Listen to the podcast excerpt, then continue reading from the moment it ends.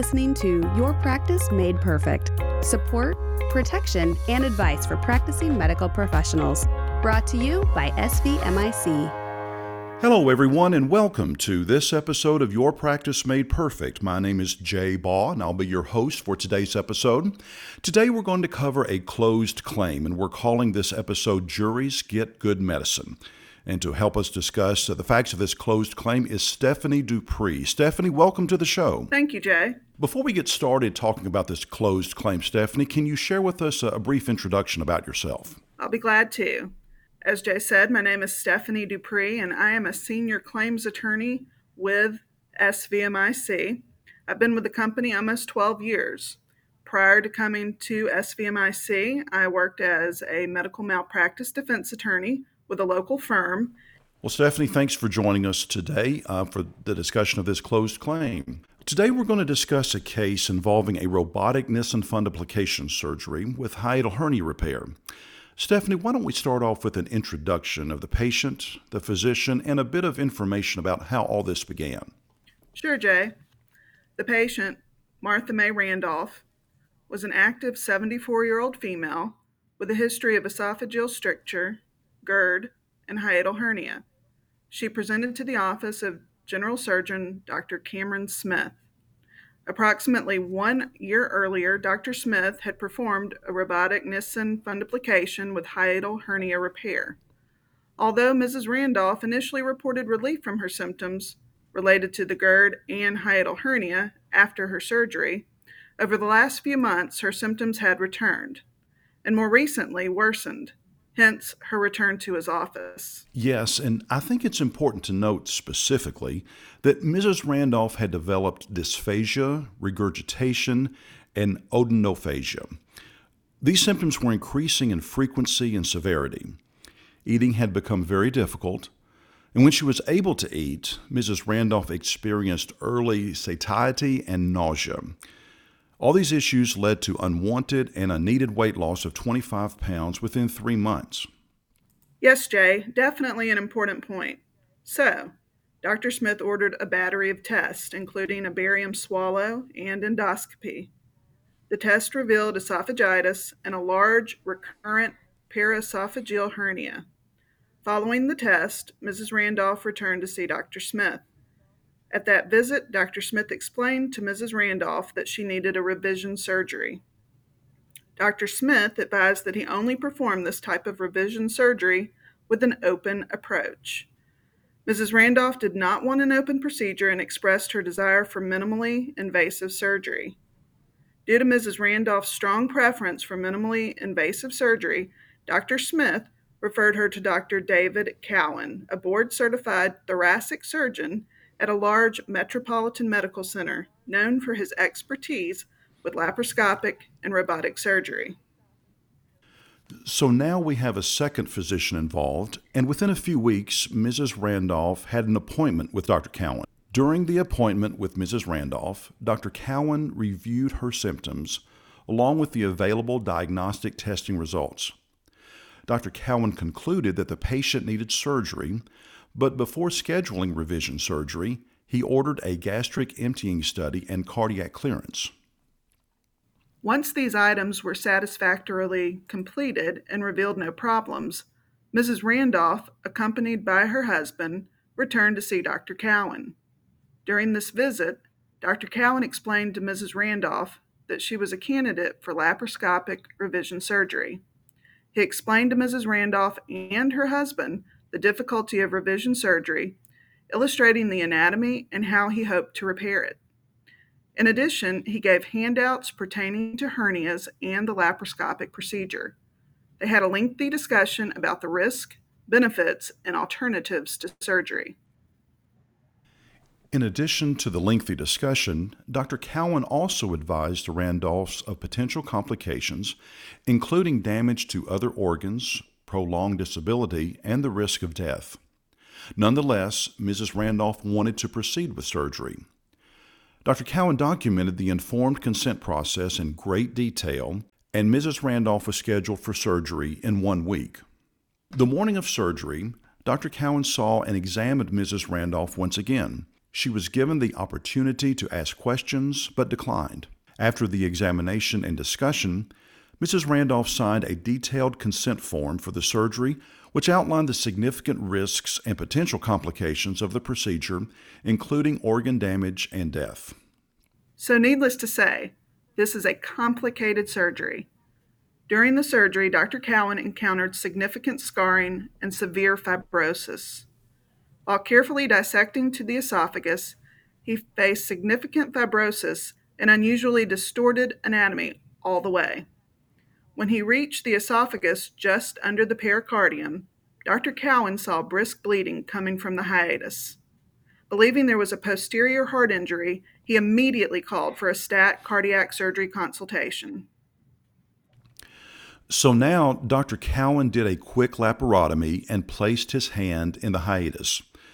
Resuscitation efforts were initiated, blood products were administered, and the cardiac surgeon arrived within a few minutes. Upon arrival, the cardiac surgeon performed a median sternotomy, which revealed an injury to the left atrium and pericardial tamponade. Despite the cardiac surgeon's efforts to repair the cardiac injury, and the resuscitation efforts of the entire surgical team, Mrs. Randolph expired on the operating table. Dr. Cowan met with the Randolph family immediately after the surgery to explain what had happened and to offer his condolences. Following Mrs. Randolph's death, her family decided to sue Dr. Cowan and his practice group. Years of litigation eventually led to a four day jury trial. At trial, the Randolphs were able to paint a very sympathetic picture of a lady much loved by her family and community. Prior to her death, Mrs. Randolph was still working part time and was very involved in the lives of her children and grandchildren. Dr. Cowan's defense team never disputed any of this or maligned Mrs. Randolph in any way.